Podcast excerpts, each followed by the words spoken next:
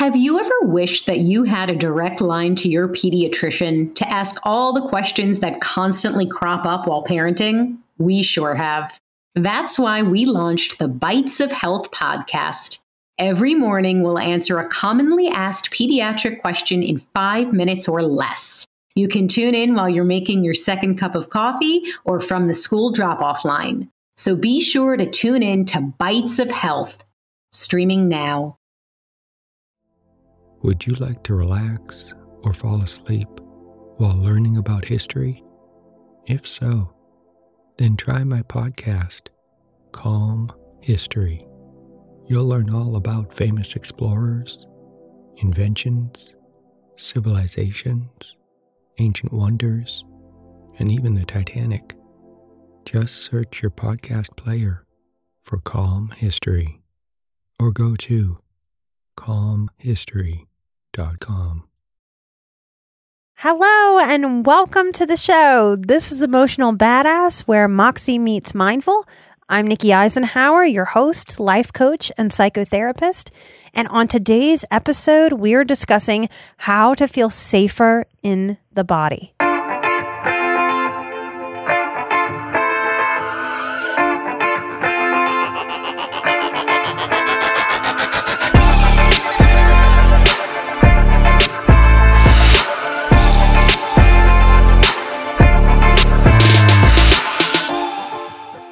I consider myself equal parts spiritualist and realist.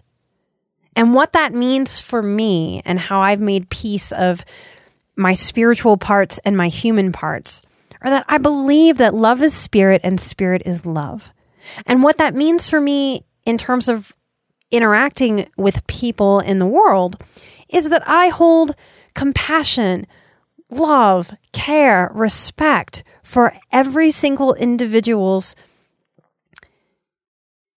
spirituality, their essence, their core, their soul. No matter how good they are, how bad they are, if they're criminals, if they're not, if they've hurt people, if they haven't, no matter what, I hold that in very high regard and esteem. But what I'm also aware of in the realest parts of me is that human beings, when I look around, when I stand back and observe, the human beings are animals. And just like in the wild, I understand and accept that there's a certain part of the human population that will just be predatory. And I think in a lot of our spiritual teachings, in a lot of our open-hearted yogic messages, we don't do a very good job in this healing, psychology, wellness realm of talking about that because I think it scares people. I think we don't know what to do with that. So what I want to offer, and a question I get asked a lot is, Nikki, do you really feel as safe in your body, in your skin, as you say you are, as you seem to be? And I really, really am. So I want to talk to you about how to feel safer in your body in the world. And I think one of the mistakes we make is we want to just feel safer. We just want to feel it, right? It's really nice to wake up and out of the blue, just feel safe. That's great when that can happen. And we can lock our front doors. I have a dog that helps me feel safe. We can do a lot that helps us feel safe. But if we just stop at safe being something that sort of falls out the sky, is there or it isn't, we're not really owning our own power. And I think that a lot of people are scared to own their own power, not just own their own power to change and empower their lives, but to own their own power as a human being that is in this tribe where there are some predators. And those predators will look different. We have emotional predators. We have physical predators. We have sexual predators. And we're not doing a good job empowering our grown-up selves or the younger people in society on how to manage this, how to balance this, and how to feel safe in the world with that reality. Now, it's interesting to me that we don't address it any better and empower our people with tools because it's not like we hide from it. Our news is largely negative, largely scary. We've never had this much true crime as a genre in movies, in documentaries, in podcasting. We have networks that are devoted to true crime. So it's in our awareness more than ever. Now, there are a lot of studies that are indicating that crime is down at the times when we are having the most exposure through technology from it. Now, the crimes that are up, that we think violent crime is down. As a human society, we think violent crime is down. However, sex crimes are up. Okay? So in holding this spirituality and, it's not either or, and the reality of this human tribe having predators, we want to feel safer in the body, in the world. Now, when I went to New York a few years ago, I went and I brought my taser. And I had no idea till someone told me later that I was breaking the law. I could not believe that people were expected to get on the subway with nothing, not even a taser. Okay, and I'm not going to bring up guns and gun laws and all of that. That's totally separate from what I'm talking about. Okay. So often I carry a taser. That is a tool. It is non-lethal. There is not permanent damage. So I want you to know that those things are readily available. And if that resonates with you, those are available for you. They're easy to order online. I believe many people are scared to own their power and own that there are predators in our tribe. We would rather stick our head in the sand and pretend like it's not happening. Okay, we are an emotional badass tribe, though, so we can't stick our heads in the sand and take care of ourselves at the same time. Okay, so consider the animals in the jungle. Okay, when they have to defend themselves, when they have to fight, when they have to protect their young, they don't put a lot of moral questions on that because they don't have the consciousness to do so. And I see a lot of people, particularly yogis, wanting to take a very peaceful path. I've heard more than 5 women in my life at parties and random places casually say to me, oh no, if someone attacked me, I can't even see myself fighting back.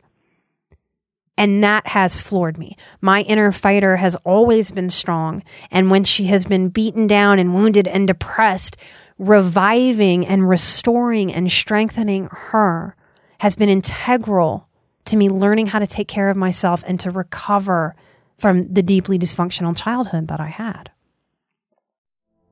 Would you like to relax or fall asleep while learning about pivotal moments in history? If so, then try my new podcast, Calm History. It's a time machine of tranquility filled with immersive and fascinating stories from history. Prior episodes include The Pilgrims, Marco Polo, Henry Ford, Joan of Arc, Jackie Robinson, Klondike Gold Rush, Ancient Greek Olympics, Easter Island, and the Great Pyramid of Giza. There's also a 6-part series about the Titanic. Just search your podcast player for Calm History, or go to calmhistory.com. I think we're hearing a lot in PC culture about expecting the world to become a safer place. And that is a beautiful goal and a beautiful ideal. But I cannot walk into the jungle and ever expect there not to be a predator there. I don't believe that we will have a predator-free society anytime soon. So what I want to empower is one simple, powerful thing. Go to self-defense. Now, I didn't come to self-defense in the usual ways. I didn't first enroll in a class and realize that I needed that. In truth, I have an uncle who is a policeman. We grew up hearing from that uncle and other people in my family direct messages on how to fight for ourselves because we were taught that it was integral. And I take that as one of the really healthy messages of my childhood. Often we're scared to scare. See what happens when we get caught in a fear loop? We are scared to scare young people about what could happen to them. And just like in healing being an art form, I believe empowerment is an art form too. Dealing with the realities of the world is an art form too. Knowing who and at what age and how to empower and how to name some of the things that we don't want young children knowing go on in our world because they're not ready for it. But I've seen people argue that their teenage children who are out in the world dating aren't ready for it. And I disagree with that. I think that's denial. So I would encourage every adult who wants to feel safer in their bodies to do self-defense. Because your body will never be taken away from you like I can drop a taser or I can visit a place where a taser isn't allowed. Your body is always with you and it is there to protect you. I didn't come to this going to a self-defense class at first. I came to this by starting to work in psych hospitals. Now that might be a little mind-blowing, but anyone knows, and psych hospitals are not exactly what goes down in the movies. But there are people whose reality is altered and who are very sick and mentally ill and scared and confounded. And so there can be violence on a ward. There can be some scary things. So staff has to learn how to subdue without injuring. I find it incredibly empowering to know how to take down someone who's 3 times my size simply by turning an arm or throwing my body weight. That is a knowledge that no one can take away from me. That is a confidence from that body knowledge that cannot be stripped from me. If you are in Houston, I want to recommend Urban Jungle. I think they do amazing self-defense and understand the emotional components behind that self-defense. Krav Maga is, I'm hearing that more and more and more. Many people are seeking that out to learn self-defense. Empower yourself. I promise you, it's less scary to turn around in the dark alley and see what's following you than to pretend like nothing's following you while you hear footsteps. When we know that we can turn around and have tools to deal with whatever is there, no matter how frightening, we show up for ourselves. Does anyone remember, let's see, I'm 38, I'll be 39 this year. Does anyone remember growing up watching John Walsh's America's Most Wanted? There is an episode that sticks with me. Little bitty blonde child. Someone had tried to abduct her. I think she was about maybe 8 or 9 years old. She was small. Someone tried to pull her into a car. And they interviewed this child. She got away from her potential abductor who grabbed her and drove off and was dragging her down the street. And she very nonchalantly, like, you know, she didn't realize she was a little badass at the time. She didn't realize she was a big deal. But, you know, she looked at the camera, kind of chomping on her gum and said, yeah, I knew what to do. I knew what to do because John Walsh told me to. I took one of those classes or I showed the show. I don't quite remember now. But simply because she had had the information to never, ever, ever get in a car and to fight, that little girl did. And she changed the whole rest of her life not having the trauma that was coming to her. We have to do a better job empowering. And highly sensitive people, you are not highly delicate. You are highly sensitive. So that means you are the people in the jungle. I am the person in the jungle that can sense danger. That is an attribute. That is an advantage. Don't be scared to step into the power of your high sensitivity to help you feel more empowered in your physical human body. Thank you all so much for listening and supporting the show. Come check out the awesome episodes we have for you at Patreon.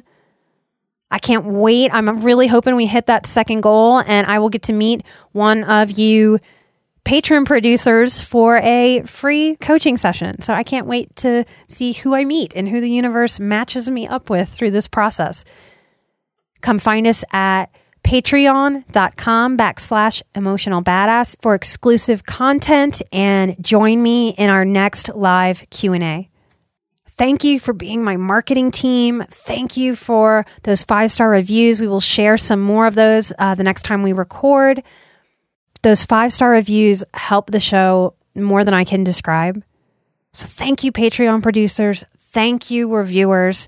Thank you, listeners, for sharing the show. And continue taking deep, soulful care of yourselves. I will see you next time. I'm Nikki Eisenhower. I am an emotional badass. You are an emotional badass. And together we are where Moxie meets mindful. Thank you so much. Light and love. Bye-bye.